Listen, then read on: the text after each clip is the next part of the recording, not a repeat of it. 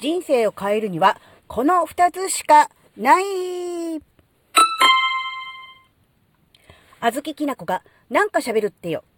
この番組は、子供の頃から周りとの違いに違和感を持っていたあずきなが、自分の生きづらさを解消するために日々考えていることをシェアする番組です。こんにちは、あずきなです。えっ、ー、とね、人生を変える。まあ自分自身を変えると言ってもいいでしょう。にはね、まあこの二つの方法、もしくは、なんだろうな、どっちかもしくは両方しかないんじゃないかなっていうことをね、気がついたのでちょっとシェアしたいと思います。えー、人生を変えるためにね、えー、やること。それはね、環境を変える。今いる自分の環境を変える。もしくは自分の考え方を変える。この二つ、どちらか、もしくは両方同時に、ではないかなっていうふうに思ったんですよね。まあ、環境を変えるっていうと、ちょっとまあ、ちょっとね、抽象的すぎるんで、具体的に言うと、例えば、今のね、仕事が、うん、嫌だなと、うん、楽しくないなって思ってるんであれば、えー、転職するとか、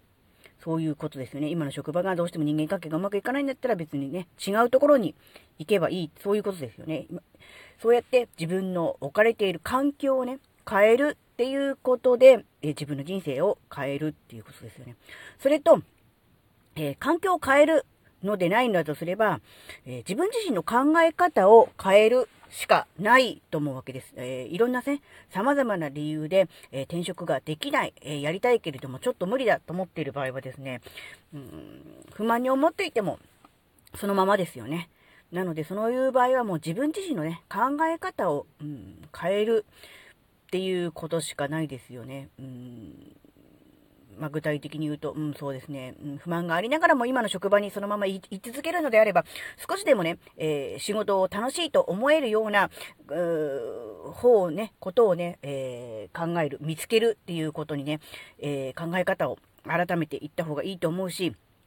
人間関係がうまくいかないのであれば、うん、例えば嫌な人がいるとかね、うん、そういうんであれば、うん、自分の考え方を変えるとすれば、うんなんだろう、自分はそういう風な、えー、ことはしないでおこう。うん、反面教師的なものにするか、うん、あるいはそういう状況の中で自分自身はね、鍛えられているんだっていう風に考え方改めてそこで頑張るかぐらいしかないですよね。もしくは、だから、あの、環境も変えて考え方も変えてっていう両方なんだと思うんですよ。なので、あのー、まあ、どっちもね、えー、言うは、えー、簡単ですが、実際にそれをね、え実行するのはとても難しいし、まあ、そういう意味では、ある意味では、覚悟がないと、うん、何をやってもうまくいかないのかなって思うんですね。覚悟。要するに決めるってことですよね。自分自身で、こうしたい。こうするんだって決めるっていうことができない状態が、うん、なんだろう、不安定じゃないですか。その、どっちとも決められない状態っていうのが、すごくこう、人間のね、えー、気持ちの中にこう、不安定さを出して、その不安定さがより、なんだろうな、もやもや的な、うん、うまくいかないっていうような状況をね、作り出しているのかもしれないなって思ったので、この環境を変える、えー、自分の考え方を変えるっていうことを、うん、まあ、どっちか、もしくは両方ができないかなっていうのを、うん、常に、えー、考えておくっていうことが大事かなって思うんですよね。で、より良い環境、より良い考え方の方に、えー、シフトしていければ、